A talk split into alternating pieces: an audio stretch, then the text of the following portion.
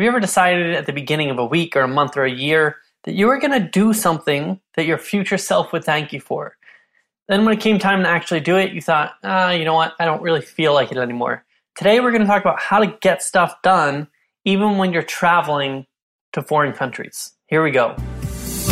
You're about to be introduced to a group of fly under the radar marketers who you've probably never heard of. living life on their own terms, working from anywhere in the world. While others live to work, we work to live. We reject the status quo, the cubicle, and the morning rush hour. We don't allow a boss to tell us how to live our lives.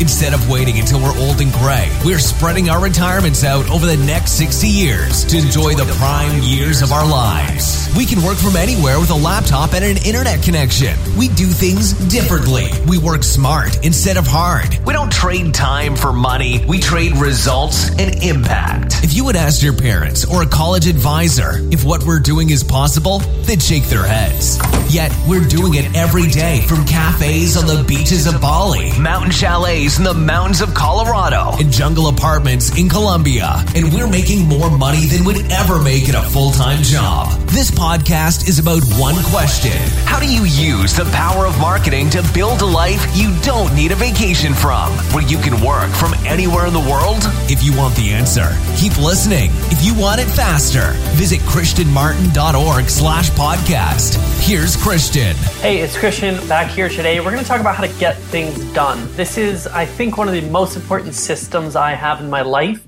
and it's allowed me to grow my business even when I'm doing things like traveling through Thailand and Vietnam and living in different cities all the time. Because routine usually keeps us getting things done, but when you break out of that routine, it can get a little harder. And when you go and you try and do something new, like start a new business, then it's going to be even more difficult. You're going to encounter emotional resistance and you might find yourself putting off those things you promised yourself that you would do. So here's what I do to solve this problem.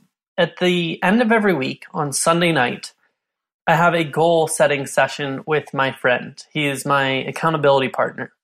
And what we do is we have a shared spreadsheet, and my name is on one side, his name is on the other side, and then we have our tasks for the week. And we decide at that time, here's what we want to do this week. And then we list everything out.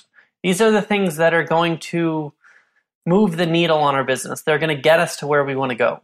So it's really easy to sit down on Sunday night and clearly think about what you want in your life and the actions you have to take to get there.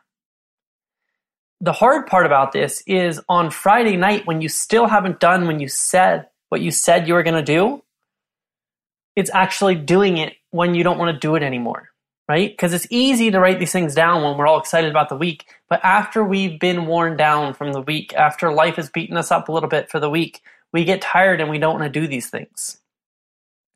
So what we do is we put money on the line every week and we say the deadline is Sunday at midnight. And if you don't complete every single item on this list, then you owe the other person that money. So we're in Thailand right now and we put 4,000 baht down each week. That's about $120. So it's not a lot of money, but it's enough that it will hurt. So this week I have two trainings on there that I need to get done for my students. Now, the week kind of went pretty quick and a lot of unexpected things came up that I had to spend time on. So I haven't done these things yet. Now, if there was no money on the line, if there's no pain associated with not finishing these tasks, then I would probably say to myself, oh, you know what? It was a busy week. I'll get to it next week. But since there is a consequence for not doing what I said I was going to do, it pushes me to actually complete that task. And here's the thing about these goals they have to be specific, measurable, timely, and you should chunk them out and break them down into small pieces. So I was doing a little bit of mentoring with one of my friends this week, and we laid out about four different tasks that she had to do this week, and she put them on the spreadsheet. And I went and looked, and she had grouped all of these tasks into one item, and it was complete customer research.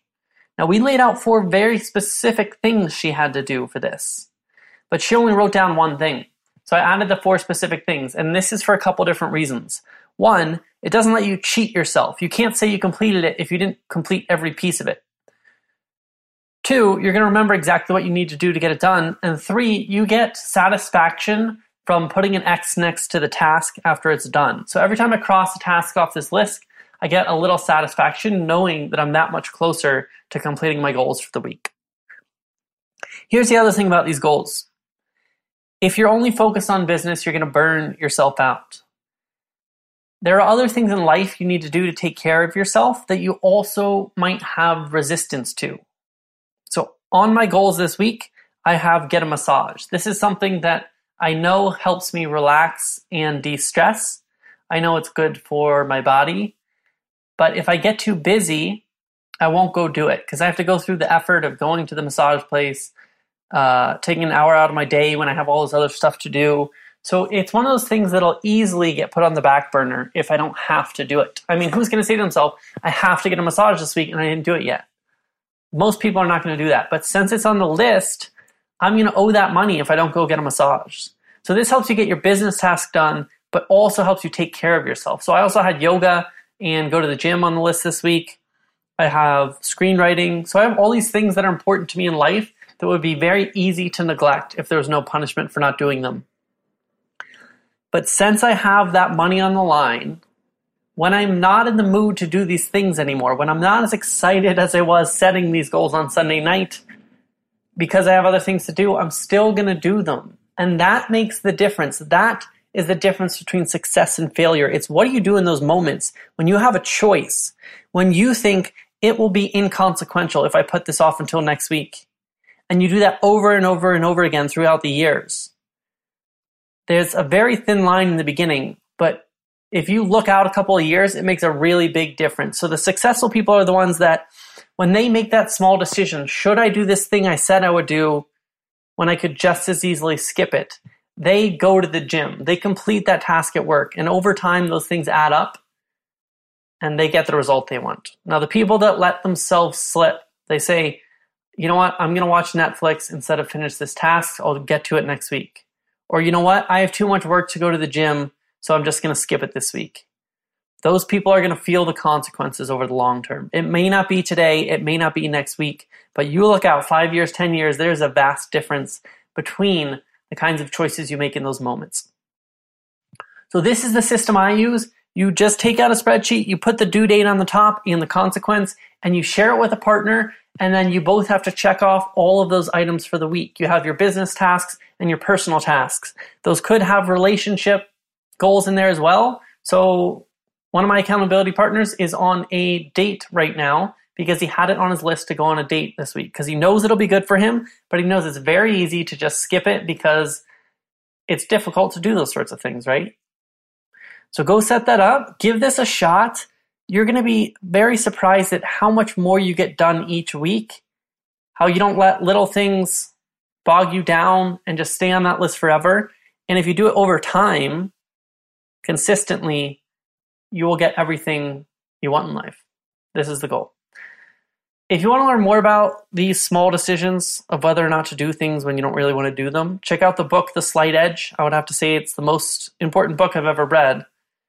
And if you want a free template for this goal setting, go to christianmartin.org backslash goals and you can get that for free. That's all. Until next time. How do you use the power of marketing to build a life you don't need a vacation from, where you can work from anywhere in the world? If you want the answer, subscribe to the podcast and leave a review now. If you want it faster, visit christianmartin.org slash podcast. See you next episode.